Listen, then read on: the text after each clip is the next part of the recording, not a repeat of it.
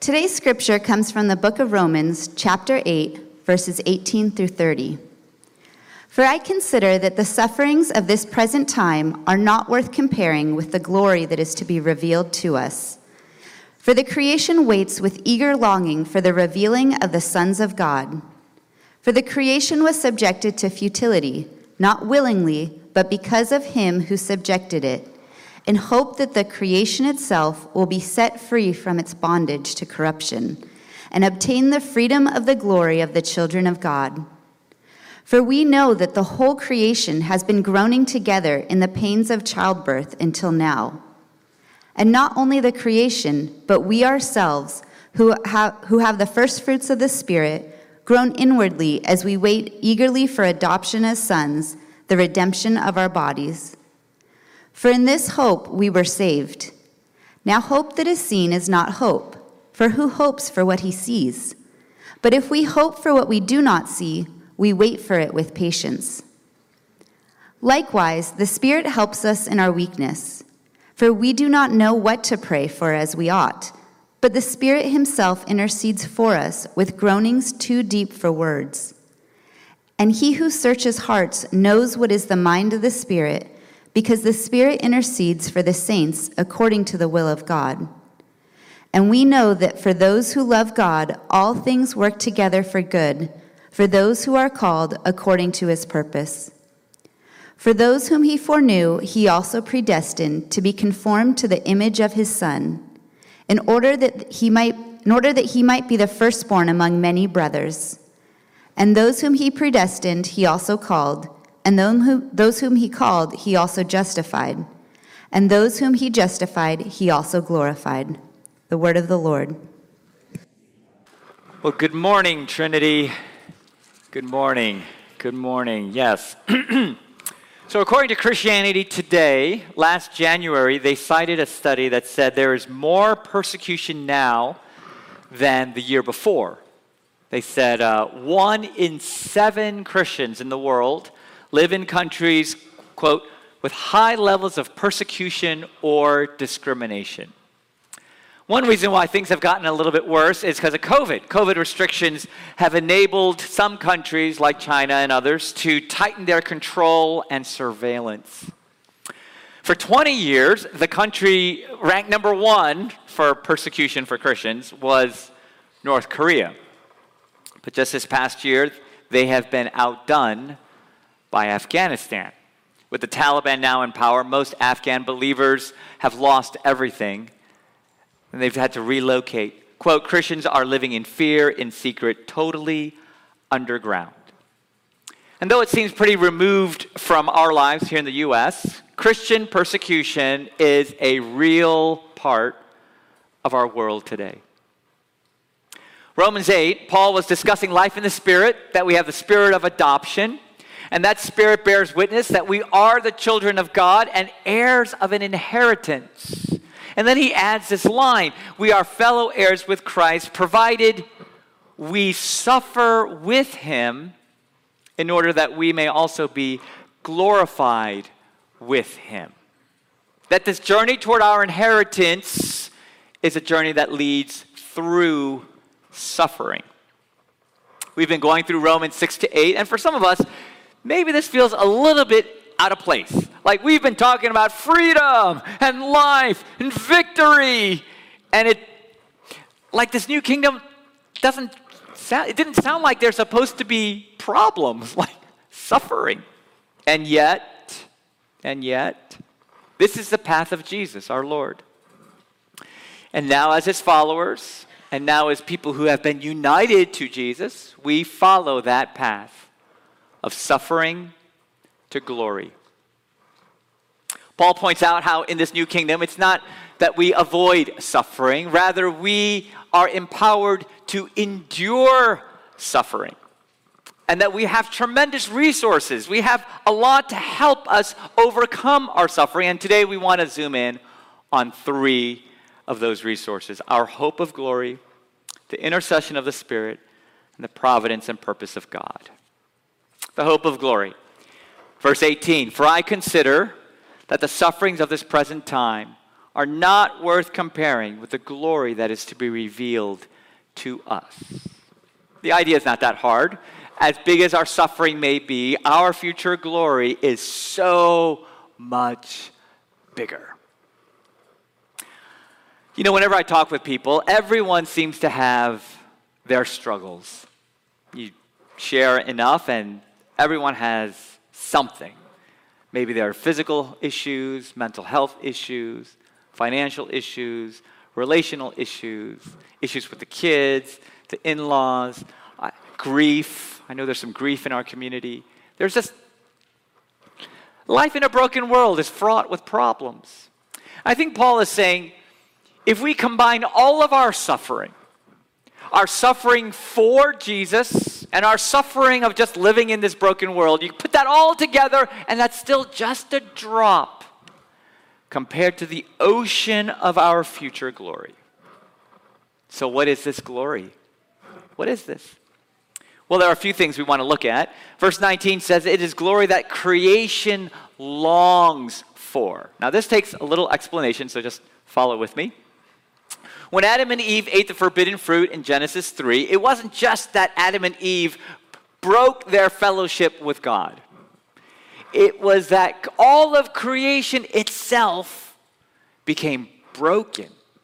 Genesis three says, "Cursed is the ground because of you. In pain you shall eat of it all the days of your life. Thorns and thistles it shall bring forth for you." So there we have it. Now we have thorns and thistles, weeds, earthquakes, floods, famine, viruses, hurricanes, wildfires. It's all of creation is broken. The language of Romans eight is it is subject to futility. It is in bondage to corruption. That creation itself is cursed. But at the fall, God gave a seed of hope. He said an offspring of the woman would crush the serpent's head and the serpent would strike its heel. Meaning, there is one who will come who will defeat the enemy. And this serpent crusher will not just redeem the children of God, but will also restore all the effects of the curse. And that includes, therefore, all of creation as well. You might not have recognized it before, but in the Christmas hymn, Joy to the World, it celebrates this. No more let sin and sorrow grow, nor thorns infest the ground. He comes to make his blessings flow far as the curse is found. And so, creation has been waiting with eager longing. It says, quote, groaning together in the pains of childbirth until now. This is where I am very cautious because we men are not to pretend to understand the pains of childbirth. I claim no such thing. But I do have a picture, an impression of all this pain and anguish and nausea and fatigue and suffering for nine months culminating in this like intense, intensely painful childbirth process. And at the same time, there's also all this excited anticipation, right? Nine months of waiting and wondering and praying. And, and after this, the, the final moments of pain, finally this precious, precious, priceless baby. It's saying that's how creation feels. This mix of pain and anguish with excited anticipation. This is saying our future glory is big. It's cosmic. I mean, it, it restores all of creation. And as cosmic as it is, as grand as it is, it's actually not the focus of our passage. It's not that creation waits for its own glory. Creation waits, quote, for the sons of God to be revealed, quote, to obtain the freedom of the glory of the children of God. That what is on center stage is not creation's glory, but our glory. Our glory. Creation's glory is just a, a corollary.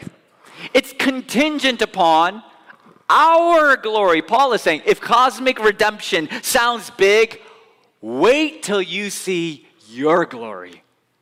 Even creation longs for your glory. And then Paul shifts in verse twenty-three to believers. We ourselves, who have the first fruits of the Spirit, groan inwardly as we wait eagerly for adoption as sons, the redemption of our bodies. It's not just that creation groans, now we groan as well.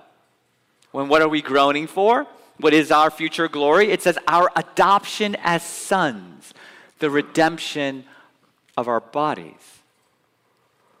Meaning, we have to expand our understanding of adoption.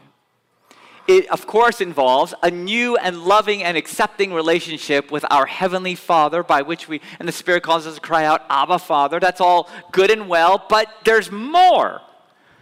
That under the heading of adoption is the redemption of our bodies. First Corinthians fifteen explains that flesh and blood cannot inherit the kingdom of God. Our bodies don't have that kind of capacity. Like, our wattage is too small. Like, we need to be raised imperishable, immortal, raised in power, in glory. Adoption into God's family, I want to use the phrase, requires a major upgrade in our hardware. Like, we don't have the kind of capacity to actually live as the children of God. It also says that we have the Spirit as our first fruit. In an agricultural society, the first fruit is just, it's just the beginning of the harvest, right? This is just the first installment. This is the down payment. This is the deposit that's saying, hey, everything else is coming. You can be assured that the Spirit is an assurance of something so much more to come. And, as we've been saying, the Spirit awakens our taste buds. The Spirit enables us to see how beautiful and wonderful and delightful and glorious Jesus is. And in that sense, the Spirit is giving us a foretaste. It's like seeing the trailer to like a really cool movie. Or it's like smelling freshly ground, freshly brewed, single origin, pour over coffee. Maybe we'll have some today, Alfred. I don't know what you what you have in store for us. Or it's like a, it's like having an appetizer, you know, to this like gourmet Michelin star rated feast. Like, ooh, wow, just a just a foretaste. We taste it, have we not? We've tasted peace and comfort, and guidance, and purpose. We've tasted hope, and joy, and acceptance, and forgiveness, and grace, and love. We've tasted fellowship with God. I remember when I first had Froyo. It was a life-changing experience. I, uh, I was like, wow, this is, and it's healthy or healthier, you know, like, wow, this is this is great. And of all the various flavors that they've come up with, my favorite had been plain, just the plain tart Froyo. Like the tartiness and the sweetness, that's just so refreshing. And after I'd have it, like, I began to crave it. Like, I would drive by, oh, there's a Froyo, Froyo, and I, like, oh, do I have time to, like, can I get some? Like, it would just, it would just kind of nag on me, like, ooh, wouldn't you like that? That's the effect of the Spirit. I mean, not Froyo, but, you know, that we've tasted it, and now we crave it. We have tasted fellowship with God. What will it be like to be with Him face to face? What will it be like to dwell in the unshielded radiance of His glorious presence? If this is what this tasted like. No eye has seen, no ear has heard, no mind has conceived of what God has prepared for those who love Him. We have a, a taste. We don't enjoy the fullness today. We don't see it yet today, and so Romans says, we hope for what we do not yet see, and so what do we do? We wait, we long, we groan. We groan, we yearn, we ache. It's not just that creation groans for this glory. We groan for this glory because we've tasted it. We, we, we, we, we got a sniff. We got a sample cup of the froyo. Ooh, want more of that. And maybe you feel a little of that longing. Oh, Lord, one day. Yes, one day. If you feel it, may I suggest, that is the evidence of the Spirit within you. That is what the Spirit does. The first fruit of the Spirit causes us to groan, to yearn. You crave, you long for what is yet to come. We add that this is in the context of suffering. So all the more, in light of all the misery and pain of this broken world, we long all the more for what is yet to come. Creation groans for it. We groan for it, for something so much more than our present sufferings. Secondly, we have the intercession of the Spirit. Verse twenty-six and twenty-seven says, for we do not know what to pray for as we ought, but the Spirit himself intercedes for us with groanings too deep for words. And he who searches hearts knows what is, what is the mind of the Spirit, because the Spirit intercedes for the saints according to the will of God. And we looked at this last time as one of the, what the Spirit does for us, and we said, we don't always know what to pray for. We don't always know what God's will is, but the Spirit knows. And so the Spirit prays God's will for us. And then we see in a few verses later that God's will is perfectly clear. His purpose is to conform us to the image of his Son. Therefore, we believe the Holy Spirit is groaning, praying, oh, may they be more like Jesus. May they be more like Jesus, is what the Spirit does for us. That's what we said last time. I want to reflect on this a little bit more. I think Paul presumes in the heart and life of the believer a deep desire to know God's will. It presumes that that's really what we want, to know and follow God's will. Because we don't always know. It's hard to discern. It's very confusing at times, perhaps even more so in times of suffering. Like, what does God want? Where is God? What's, what's happening? And Paul describes this as weakness. In our weakness, we don't know these things. And the idea is that we experience this as weakness. Like, we're frustrated. I wish we could discern God's will. I want to discern God's will, but I don't know. I don't know. But now to say, to hear, the Spirit knows God's will. And the Spirit is praying God's will for, ah, you see, now. This is good news. Now this is a consolation. Because if you don't really care about God's will, you don't think about God's will, you're not trying to follow God's will, to say, the Spirit prays God's will for you, is a gift you didn't ask for. Like you weren't really interested in that present. Thank you, kind of, not really, you know. But to the one who wants to know God's will, this is a precious ministry for us. Or to take it another step, this presumes that we desire to be conformed to the image of Christ. And down inside, we want to be more like Jesus. To use the words of the old hymn, oh, to be like thee, oh, to be like thee, blessed Redeemer, pure as thou art.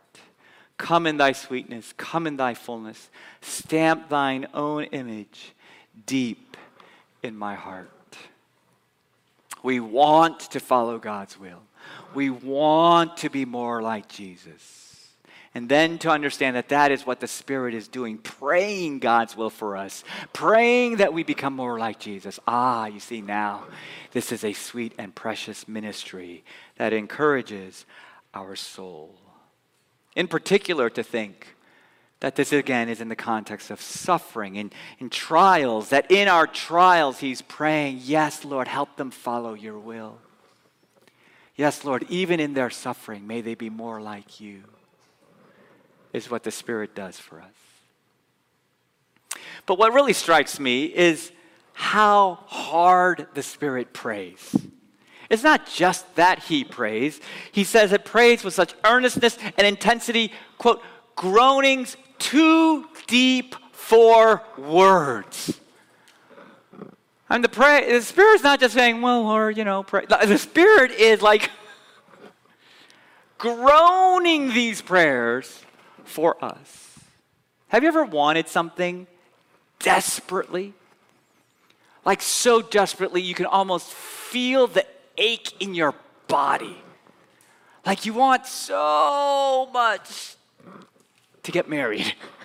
Or you want so much to have a child. Or you want so much for your loved one to be healed. For your loved one to come to Jesus. Well, dare I say that anything you've ever desperately wanted, any groaning you may have ever had, is still smaller than how the Spirit groans for you. How much he wants you to follow God's will. How much he wants you to be more like Jesus.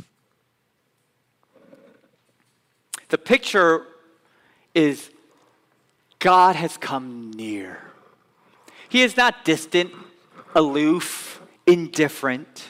Instead, God rolls up his sleeve and he jumps into our struggle. And he feels the gap of where we are and where he wants us to be, and it causes angst. He groans to bring that together.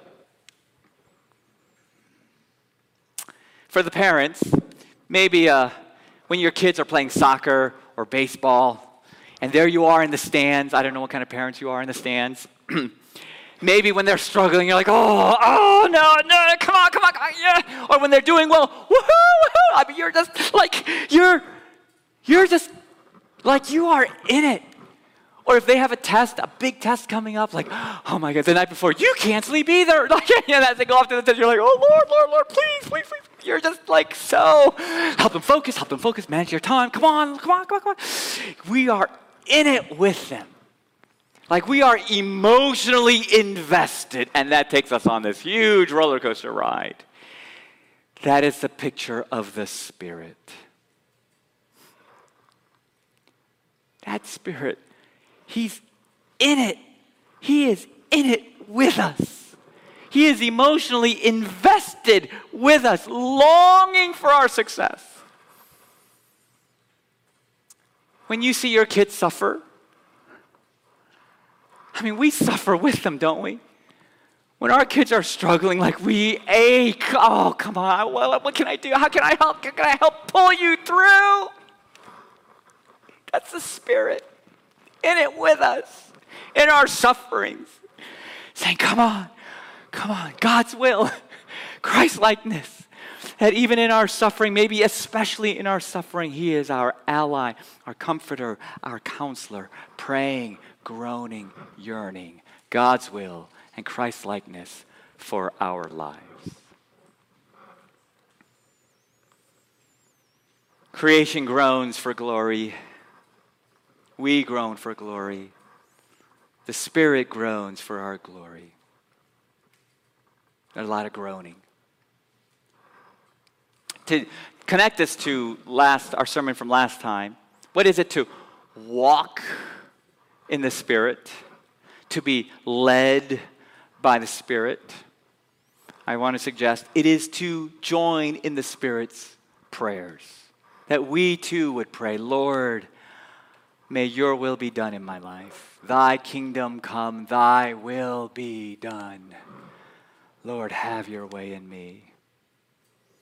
And Lord, I want to be more like Jesus, more like Jesus, more like Jesus. By praying so we keep in step with the Spirit. That's where the Spirit's going. And we walk with Him. The third resource is it's not just that the Spirit prays for us, it's that God the Father is working as well. We see the providence and purpose of God. He is in control of all things, using all things for good. The doctrine of providence is the idea that God is sovereign, God is in control, and He uses anything and everything, natural, supernatural, from a blade of grass to the heart of Pharaoh. It may look ordinary, it may even look like a mistake, but God is still working. Well-known verse, and we know that for those who love God, all things work together for good, for those who are called according to His purpose. And in the context of suffering, the idea is that even our trials, our struggles, that this is used by God for our good. In other words, our sufferings are not a problem, but a tool. It's something God uses. I have to pause to say, you know, that's hard to accept sometimes. COVID, mass shootings, invasion into Ukraine, persecution in Afghanistan, North Korea, the pain and tragedies of our own lives and of the lives of our loved ones. I mean, there are plenty of times when it doesn't seem like God's in control. It doesn't seem like there's any good coming out of this. I mean, we don't. I don't see any good coming out of some of these atrocities around us. Sometimes it's hard to believe, and those sometimes, again, we wonder, God, where are you? And what are you doing? And how can you allow this? Paul is encouraging us to cling to the promise that God is still sovereign, and God is still good, and He will use all of this for His purpose. William Cowper, eighteenth century, struggled with chronic depression, suicidal thoughts. But out of his pain came a beautiful faith. His words, I think, are just so beautiful. He, he wrote, "Judge not the Lord by feeble sense, but trust Him for His grace. Behind a frowning providence, He hides a smiling face. His purposes will ripen fast, unfolding every hour. The bud may have a bitter taste, but sweet will be the flower." Things may be hidden and dark and bitter, but even so, the eyes of faith see a smile, a, a sweet flower. What is this sweet flower? What is this good that He will accomplish, this good purpose? For verse twenty-nine makes it clear. What is all this for? It is that we would be conformed to the image of His Son, that He might be the firstborn amongst many brothers and sisters. That is, God is working all these things to make us more like Jesus. I think Paul is, isn't talking about like two different, there's glory and then there's Christ's conformity. I think he's saying to be conformed to the image of Christ, that is your future glory. Your future glory is to be like Jesus. The goal was never, I just want to try to get them to heaven. The goal from the beginning was always to conform people to the image of His Son. And so to do that, He called, He predestined, He justified, He glorified, because that's always been the goal. Our glory, our Christ-likeness. And why? Why does He want him? Why is that the goal?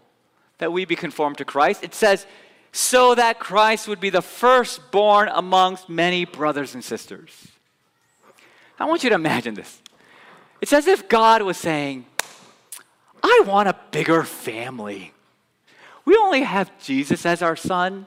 I wish He had some brothers and sisters. I wish Jesus had some siblings. And so let's let's bring all these up. Let's adopt them into our family. But not just legal adoption. Let's transform them that they actually look like they belong to. They bear a family resemblance. Like, let's give them our family D N A. Let's make sure that they have a divine likeness in their heart and soul, in their role and function. It's kind of like Superman says, I want to, I'm going to adopt some people into my family, but not just legally. Like, I'm going to actually make you a Superman, a Superwoman with superpowers, because we're going to be a Superman woman family, like, actually, as if you were born on whatever planet he was born on. Like, we're actually, like, real superhero family. That we are his brothers and his sisters, not just by name and not just by legal status, but by our inherent nature, by our genetic biology. I mean, I feel almost blasphemous in saying that we will share in his nature. I got to be careful about that, right? But this is why we need a bodily resurrection. Because our bodies cannot, in this state, have that kind of divine nature, have that kind of instinct, glory, D N A. We must become imperishable. We must become immortal, just as Christ's resurrection body was imperishable and immortal, meaning our nature, our desires, our character, even our bodies will be like Jesus's. I don't, what does that mean? That is what our adoption involves. That we will be his brothers and sisters, not just by name, but we will be like him to the core. Even to our bodies. But this isn't even about us. This is about the glory and supremacy of Jesus. That in this big family, Jesus stands on top as the firstborn, our oldest brother, the one after whom all of us have been conformed. Colossians one says it well. He is the head of the body, the church. He is the beginning, the firstborn from the dead, that in everything he might be preeminent. This actually isn't about us. This is about the preeminence of Christ. That one day, having been united to Christ, one day now standing beside Christ, having been conformed to Christ, even to our bodies, we will so clearly see and so clearly celebrate his beauty and grace and majesty that one day every cell in our bodies will proclaim, to him who sits on the throne and to the Lamb be blessing and honor and glory and might forever and ever, that in all things Christ will be preeminent.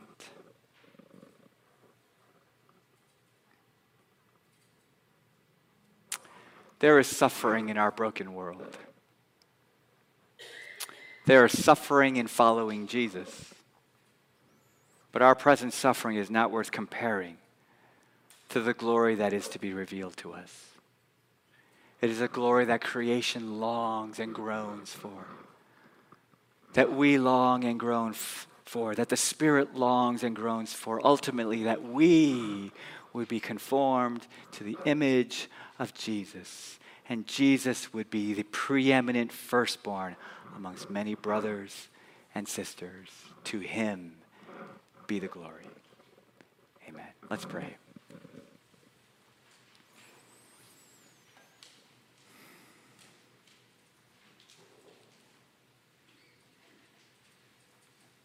Lord, there is a lot of suffering. There is a lot of pain. It's a broken world, and it's a narrow road.